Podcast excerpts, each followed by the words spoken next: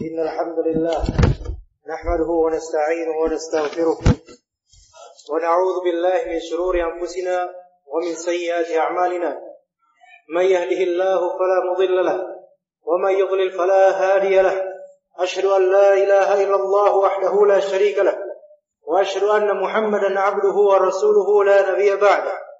قال الله تعالى في كتابه الكريم بعد أعوذ بالله من الشيطان الرجيم. بسم الله الرحمن الرحيم. يا أيها الناس اتقوا ربكم الذي خلقكم من نفس واحدة وخلق منها زوجها وبث منهما رجالا كثيرا ونساء واتقوا الله الذي تساءلون به والأرحام. إن الله كان عليكم رقيبا. أما بعد فإن أصدق الحديث كتاب الله وخير الهدي هدي محمد صلى الله عليه وسلم وشر الأمور محدثاتها وكل محدثة بدعة وكل بدعة ضلالة وكل ضلالة في النار معاشر المسلمين رحمكم الله sesungguhnya Allah Subhanahu wa taala mengharamkan kezaliman dan sesungguhnya di antara nama Allah taala yang mulia adalah Al-Hakim dan Al-Hakam yaitu yang Maha Adil dan sesungguhnya manusia seringkali disifati sebagai zalum dan juga jahul yaitu zalum yang sering berbuat zalim dan jahul yang sering berbuat kebodohan karena kejahilan dan ketidaktahuan Ma'asyiral muslimin rahimakumullah Ingatlah bahwa diri kita adalah insan dan manusia itu sering kali alpa, lalai dan asal dari manusia adalah jahil. Asal dari manusia adalah jahil, tidak mengetahui, tidak punya ilmu sampai dia belajar dan memahami. Tidak ada seseorang pun dari kita mempunyai ilmu begitu saja melainkan didahului dengan belajar sebelumnya. Oleh karena itu Allah Subhanahu wa taala mewajibkan kepada kita semua untuk mencari ilmu agama untuk mencari ilmu demi menegakkan agama kita di dunia dan menyelamatkan kita di akhirat dengan izin Allah. Kali ini insyaallah khatib akan menasihati dirinya dan juga kaum muslimin sekalian perihal hal-hal yang berlaku dan bergulir di zaman sekarang begitu jamaahnya. Kita di sini akan menyebutkan beberapa hadis Nabi sallallahu alaihi wasallam dan juga beberapa kutipan dari ayat-ayat Allah Azza wa Jalla. Di antaranya sebuah hadis yang diriwayatkan dari Jabir bin Abdullah radhiyallahu anhuma dan juga diriwayatkan oleh Abdullah bin Umar dan hadis ini diriwayatkan oleh banyak dari para ulama ahli hadis di antara Imam Al-Bukhari juga Imam Muslim juga Imam Ahmad dan lainnya bahwasanya Rasulullah sallallahu alaihi wasallam bersabda ittaqul zulm ittaqul zulm hati-hatilah kalian jauhilah diri kalian dari apa? Dari yang namanya kezaliman. Kenapa?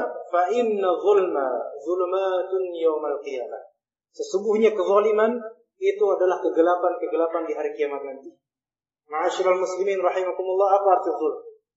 Zulm maknanya jelas, yaitu menaruh sesuatu tidak pada tempatnya. Wad'u syai' fi ghairi mahallihi, yaitu menaruh sesuatu tidak pada tempatnya. Menyembah selain Allah adalah kezaliman. Mencuri adalah kezaliman. Korupsi adalah kezaliman, bahkan korupsi waktu bagi para pegawai itu adalah kezaliman. Menaruh sesuatu tidak pada tempatnya. Kata Rasulullah SAW tadi, Ittaqu zulm, jauhilah oleh kalian yang namanya zalim. Fa inna zulma zulmatun yawmal qiyamah. Sesungguhnya kezaliman itu adalah kegelapan-kegelapan di hari kiamat nanti. Maka siapa di sini yang ingin dirinya dinaungi dengan kegelapan, maka berbuatlah zalim sesukanya. Maka di hari kiamatnya nanti tidak ada penerangan. Di hari la zilla illa zilluh. Di hari dia ada naungan yang bermanfaat kecuali naungan Allah Azza wa Jalla. Maka apakah pada hari itu kita ingin mendapatkan kegelapan dan tidak mendapatkan petunjuk? Maka berhati-hatilah kalian. Kata Rasulullah SAW dari yang namanya kezaliman karena ia akan menjadi kegelapan demi kegelapan di hari kiamat nanti. Kata Rasul tadi, fa inna zulma sesungguhnya kezaliman barang sekali dia bisa menjadi zulmat yaitu jamak dari zulm. Yaitu kezaliman, kegelapan-kegelapan di hari kiamat. Kemudian kata Rasulullah SAW berikutnya, wattaqusyuh dan jauhilah oleh kalian yang namanya asyuh. Asyuh itu adalah sifat yang lebih buruk daripada bakhil atau pelit. Ketika kita mendengarkan pelit, maka kita akan mendapatkan gambaran bahwasanya orang itu tidak akan mau memberi. Tetapi yang namanya asyuh itu lebih buruk daripada pelit.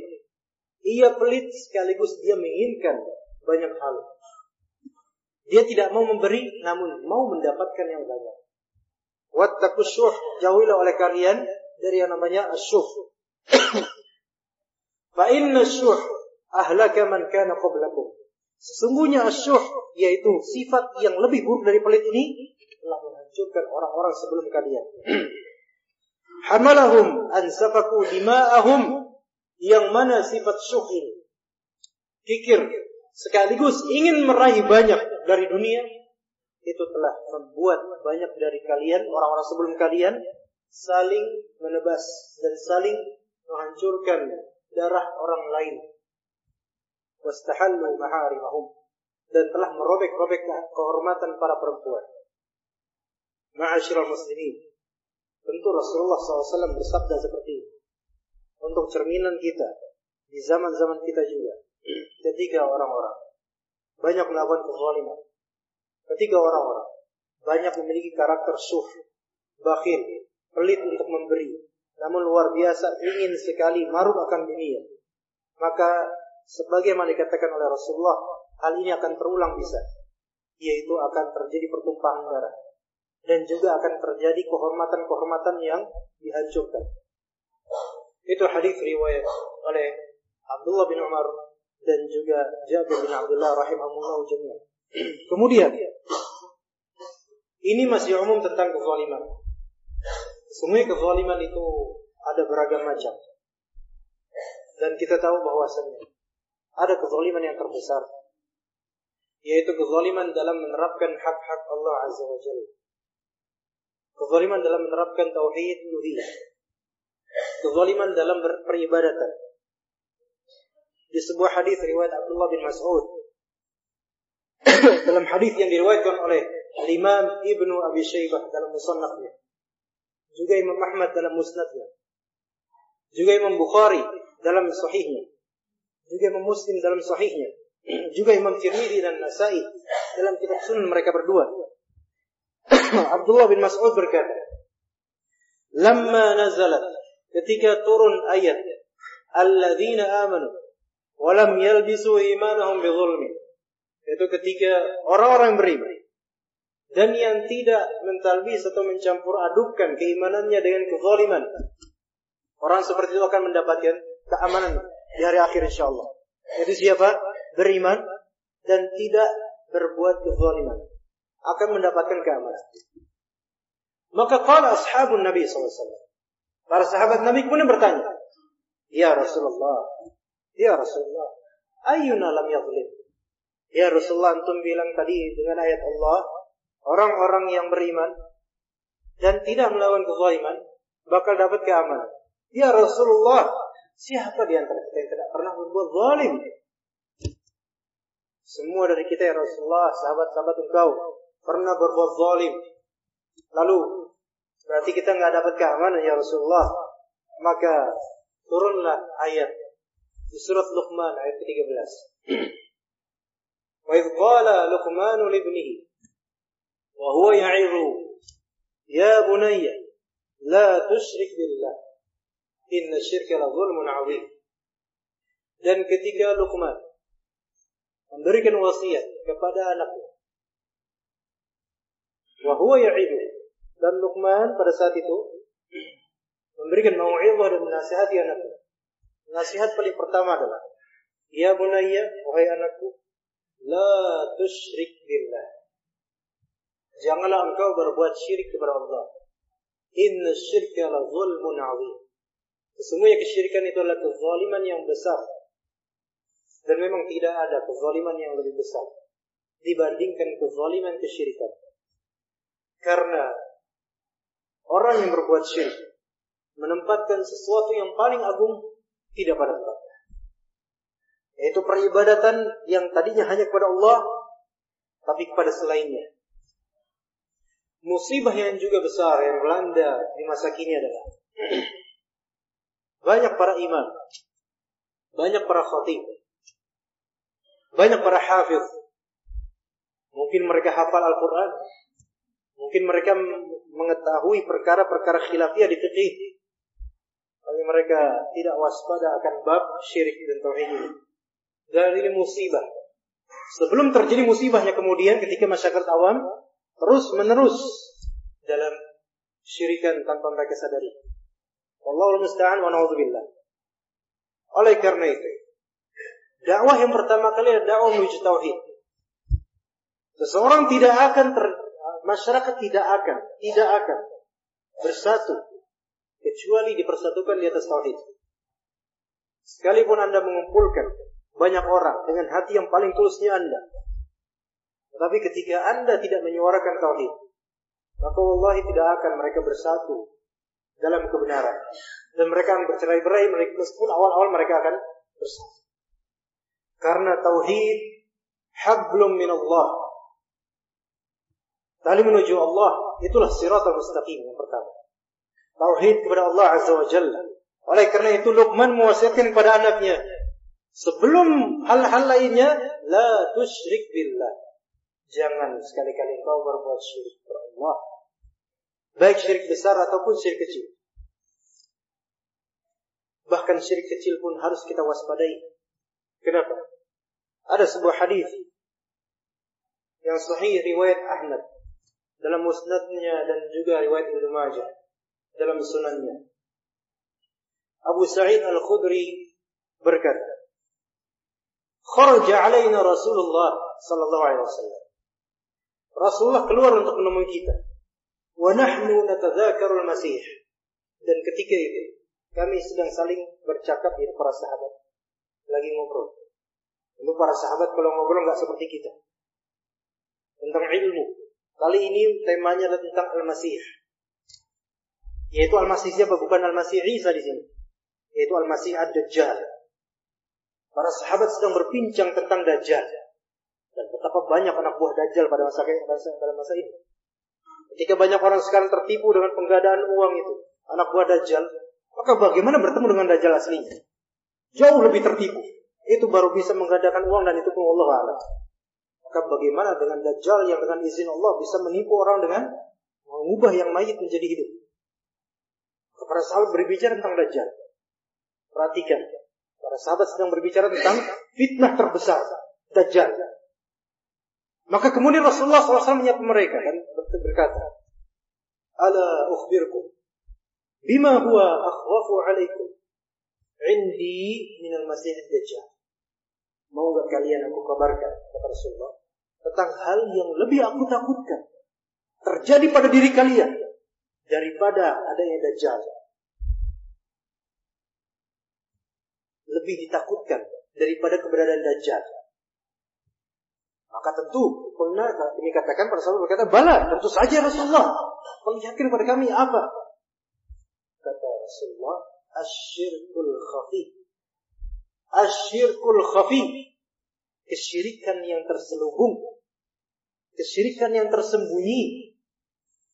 Seperti apa ya Rasulullah contohnya? An yaquma rajul fayusalli. Seorang salat, berdiri untuk salat. Fayuzayyinu salatahu. Dia memperbagus salatnya lima yara min nadhari rajulin. Disebabkan ada yang melihat dari orang. Apa itu? Ria. Ria atau sum'ah. Syirik kecil tersembunyi. Yang untuk mendeteksinya itu memerlukan scanning kolbu yang benar-benar ketat. Dan ini bisa terjadi pada siapa pun bahkan yang mungkin sudah mengikuti sunnah sekalipun benar-benar. Ketika seseorang penampilan sesuai dengan sunnah Nabi Shallallahu Alaihi Wasallam, alhamdulillah. Tetapi itu semua agar diakui bahwa saya dirinya satu manhaj. Agar diakui. Jadi dari pandangan orang saja. Maka ini asyirk al-khafi. Ketika syaitan tidak berhasil membujuk seseorang ke kebidaahan, maka syaitan akan berusaha menggerogoti keikhlasan seseorang. Dan itu lebih berat. Kenapa? Karena memang kata Rasulullah SAW dalam riwayat lain. Faman kanat fi imanihi salabah Barang siapa yang dalam keimanannya itu ada kekuatan, zida al-bala. Ditambahkan ujian buat dia. Ujian keikhlasan. Maka jangan pernah merasa, wah sekalian dan jemaah sekalian, yang sudah berilmu selamat begitu saja. Belum. Belum selesai. Belum selesai kita. Perjalanan wallahu a'lam. Dan rintangan ujian masih panjang, masih banyak. Oleh karena itu sering-sering kita ingat tentang kesyirikan ini. Dan sering-sering kita berlindung kepada Allah Ta'ala dari kesyirikan. Baik yang kecil apalagi yang besar. Itulah salah satu hadis yang sahih. Yang Rasulullah sabdakan. Bayangkan, Rasulullah lebih takut jika kesyirikan kecil menimpa para sahabatnya dibandingkan datangnya Dajjal. Kenapa? Kenapa itu? Kenapa mau muslimin? Karena para sahabat telah mengilmui itu Dajjal sesat. Tahu. Tetapi belum tentu setiap manusia, bahkan setiap orang berilmu, bisa mendeteksi kesyirikan di hatinya. Ini yang perlu diperhatikan jemaah sekalian, rahimahullah. Dan ini nasihat juga untuk anak dan juga untuk semua. Ingat, kalau datang Dajjal bermata satu, ciri-cirinya jelas, penipu, penyihir dan seterusnya. Jelas ini Dajjal. Tidak mau ikut orang-orang beriman.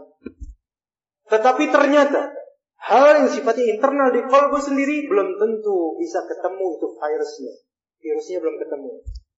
Ini karena Rasulullah lebih khawatir kesyirikan kecil terjadi di kolbu kita Nah ini bagi yang beriman dan berilmu.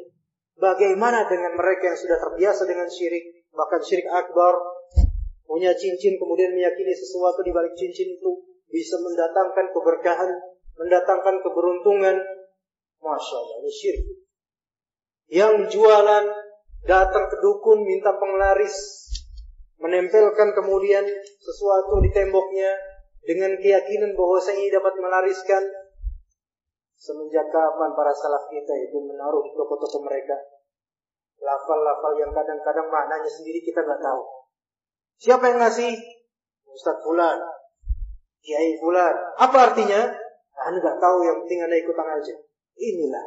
Kalau misalnya kita orang-orang yang ikut-ikutan saja, lebih mudah ditipu daripada angin yang terbang. Kemudian hadis yang diriwayatkan oleh Imam Ad-Dari dan juga oleh Imam Al-Bukhari, Muslim dan Ibnu Majah dalam kitab-kitab mereka. Ada permasalahan yang penting sekali di sini. Kalau tadi tentang kesyirikan dan itu masih hablum min Allah tentu saja. Sekarang ada amalan hablum min Allah yang kedua. Yang kalau kita tidak menunaikannya, maka kita telah berbuat zalim, sangat-sangat zalim. Hadis ini diriwayatkan oleh Ad-Darimi dalam Musnadnya, juga Al-Bukhari dan Muslim dalam Sahihnya, juga oleh Ibnu Majah. Suatu hadis riwayat Jabir bin Abdullah radhiyallahu anhu, beliau berkata, Qala Rasulullah sallallahu alaihi wasallam, Rasulullah sallallahu alaihi wasallam bersabda, "Laisa bainal 'abdi wa bainal kufri illa tarkus salat." Tidak ada menghalang atau membatas antara hamba dengan kekufuran kecuali meninggalkan sholat. Mafhumnya apa? Yang kita pahami ini. Barang siapa yang meninggalkan sholat secara mutlak, dia keluar dari Islam.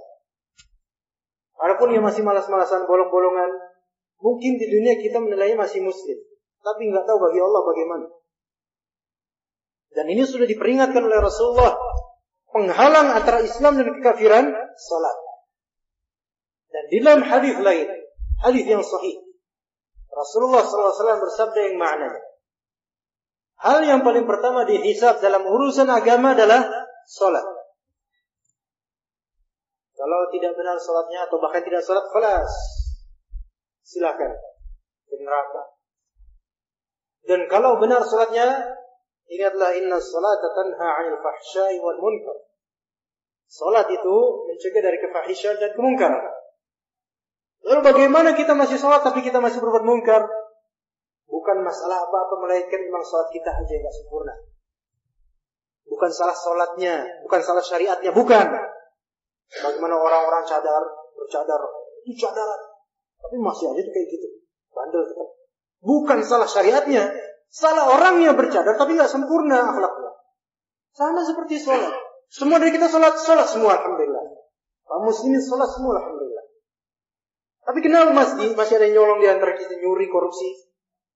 Bukan masalah sholat lima waktunya, tetapi masalah kitanya nggak sempurna. Itu dia masalahnya. Maka benar kata ayat sholat itu tanhalul fahsyai wal munkar. Suatu ketika para sahabat mengadu, Ya Rasulullah, itu ada hamba Allah Ta'ala. Sholat kulla laylah, semalam suntuk sholat. Tapi paginya nyolong ya Rasulullah. Apa kata Rasulullah? Tanhahu sholat insyaAllah. Itu sholatnya akan mencegahnya. Itu berarti sholatnya nggak benar. Dan insya Allah kalau sholatnya benar, akan nggak nyolong. Sekarang berarti masalah sholat. Sholat hablum min Allah kita. Kali kita menuju Allah subhanahu wa ta'ala. Relasi antara kita dengan Allah azza wa jalla. Ketika kita dikumpulkan berjamaah lima waktu Alhamdulillah. Dan Allah Ta'ala menyediakan sesi yang sangat vital bagi kehidupan manusia. Yaitu sebagaimana hadis sahih riwayat Bukhari. Yanzilu Rabbuna ila samai dunya fi thuluthil akhir minal lail. Rob kita itu Allah, Allah Azza wa Jalla turun ke langit dunia di sepertiga malam terakhir. Ini sesi khusus untuk setiap hambanya secara individual, bukan jamaatan. Anda memiliki kesempatan di setiap malam. Untuk segala keluhan, kesedihan bisa dikeluhkan di sesi itu. Hanya Anda dan Allah Ta'ala. Dan hanya Allah Ta'ala yang tahu dan yang lebih tahu dan yang paling tahu permasalahan dan segala solusinya. Maka fatawakkalu in kuntum mu'minin. Maka bertawakallah kepada Allah jika kalian adalah orang-orang beriman. Bertauhidlah kepada Allah. Hablum min Allah di sini perlu ditegakkan. Jika tidak, maka Anda seperti berusaha menzalimi Rob Anda sendiri dan itu akan kembali kepada kita. Azabnya. Pana'udzubillah. Ini ada pembahasan sedikit di khutbah pertama berkaitan dengan kezaliman ketika tidak menunaikan hak-hak Allah. اللهم صل وسلم على نبينا محمد وعلى آله وأصحابه أجمعين. أقول قولي هذا وأستغفره إنه هو الغفور الرحيم.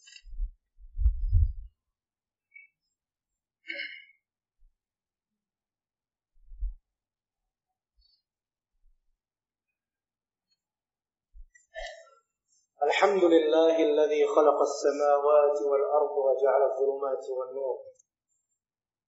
والصلاة والسلام على أشرف الأنبياء والمرسلين المصطفى محمد وعلى آله وصحبه أجمعين معاشر المسلمين رحمكم الله kezaliman versi kedua yaitu kezaliman ketika tidak kita tidak menunaikan hak-hak manusia melanggar peraturan hablum minan nas Kalau tadi di khutbah pertama hablum minallah, maka pada kali ini tentang hablum minan nas. Dan kezaliman itu terjadi. dan sangat terjadi di zaman-zaman sekarang. Dan sangat terjadi di daerah-daerah dekat kita mungkin. Allah Subhanahu wa taala berfirman di surat An-Nisa ayat 29. Ya ayyuhalladzina amanu la ta'kulu amwalakum bainakum bil batil. Wahai orang-orang yang beriman, Janganlah kalian memakan harta-harta kalian di antara kalian dengan cara yang batil. Dengan cara korupsi, dengan cara riba, mencuri, merampok, membegal terutama, melukai orang-orang. Dilarang itu saja oleh Allah Azza wa Jalla dan oleh Rasulnya. Dalam sebuah hadis yang diriwayatkan oleh Imam Ahmad dan juga Imam Bukhari dalam adab mufradnya dan juga diriwayatkan oleh imam lainnya di antara Al-Bazzar dalam musnadnya Al-Bahrul Zakhar dan juga Imam Ibn Hibban dari Abu Dhar radhiyallahu anhu Nabi sallallahu alaihi wasallam menuturkan suatu kalimat yang dia riwayatkan dari Allah Azza wa Jalla yaitu berarti ini hadis qudsi. Allah Ta'ala berfirman dalam hadis qudsi, "Ya ibadi, inni haramtu zulma ala nafsi." Wahai hamba-hambaku kata Allah Azza Sesungguhnya aku mengharamkan kezaliman terhadap diriku. Maksudnya Allah Ta'ala tidak akan berbuat zalim. ja'altuhu bainakum muharrama dan aku telah menjadikan di antara kalian wahai hamba-hambaku manusia dan jin kezaliman itu sebagai hal yang haram. Fala tadzalamu. Janganlah kalian saling berbuat zalim. Ini hadis panjang namun kita petik saja bagian ininya karena itulah yang kita fokuskan. Dalam hadis lain yang sahih muttafaq alaih riwayat Imam Ahmad, Bukhari dan Muslim. Abu Hurairah radhiyallahu anhu berkata, "Inna Nabiy sallallahu alaihi wasallam qala" Nabi kita Muhammad sallallahu alaihi wasallam bersabda, "La yazni zani hina yazni wa huwa mu'min." Tidaklah seorang yang berzina ketika dia sedang berzina, sedang melakukan perzinahan, dia bukan orang yang mukmin ketika itu. Ketika itu. Wala yashrabul khamra hina yashrabu wa huwa mu'min. Dan tidaklah seorang yang meminum khamar ketika dia sedang minum khamar dia adalah mukmin. Bukan, bukan mukmin ketika dia minum. Nauzubillah kalau dia mati dalam keadaan itu. Maka perhatikan ikhwan sekalian, masyarul muslimin, anak-anak muda di sini yang kita tidak tahu apa yang diperbuat malam-malam di atas. Apakah di antara anda minum khamar? Maka takutlah kepada Allah ketika minum khamar. Apakah merasa bahwasanya malaikat maut tidak akan menjemput ketika minum? Sedangkan kata Rasulullah ketika dia minum khamar, dia sedang dalam keadaan tidak beriman. Bagaimana ketika dicabut nyawanya ketika itu? Allahu a'lam. Dan yang ketiga tentang perbuatan zalim terhadap manusia. Wala yasriqu sariqu hina yasriqu wa huwa mu'min. Tidaklah seorang pencuri mencuri ketika dia mencuri dia bukan mukmin. Dia bukan orang beriman. Karena billah kalau ada maling atau begal ketika mencuri dan merampok dibunuh ketika itu atau mati dicabut nyawanya ketika itu karena billah. Coba lihat di sini. Kita lihat masalah muamalah bahkan sampai pencurian seperti ini merupakan kezaliman dan Allah Taala sifati melalui hadis Nabi keluar bukan iman, bukan iman, bukan orang beriman. Mungkin orang muslim saja tapi tidak beriman. Karena apa? Mencuri. Fana'udzubillah. Dan ada pula hadis berikutnya akan kita sampaikan sebagai peringatan untuk kita. Mungkin di antara kita ada yang hartanya menggelembung, dompetnya tidak bisa dilipat, ATM-nya banyak, saldonya juga menggelembung. Tapi perhatikan dari mana harta itu datang. Sebuah hadis yang sahih muttafaq alaih dari dari Sa'id bin Zaid bin Amr bin Nufail. Pernah suatu ketika Sa'id arwa khasamathu fi ba'di darihi. Sa'id di sini seorang sahabat. Ada juga Arwa. Arwa menuduh Sa'id telah mengambil sebagian dari tanah miliknya. Arwa menuduh Sa'id bahwasanya Sa'id telah merampas harta. Ya, merampas tanah miliknya. Kalau sekarang ibarat menggeserkan pagar pembatas. Ya. Maka Sa'id berkata, dan perhatikan ini, dengarkan baik-baik jemaah sekalian. Semoga Allah Ta'ala merahmati dan mengampuni kita semua. Da'uha wa iyaha. Ya sudah, biarkan biarkan arwah itu biarkan dia ngoceh dan biarkan saya tanah itu. Padahal itu tanahnya siapa? Tanahnya saya. Biarkan. Dan biarkan dia rampas. Biarkan dia mengklaim. Terserah biarkan.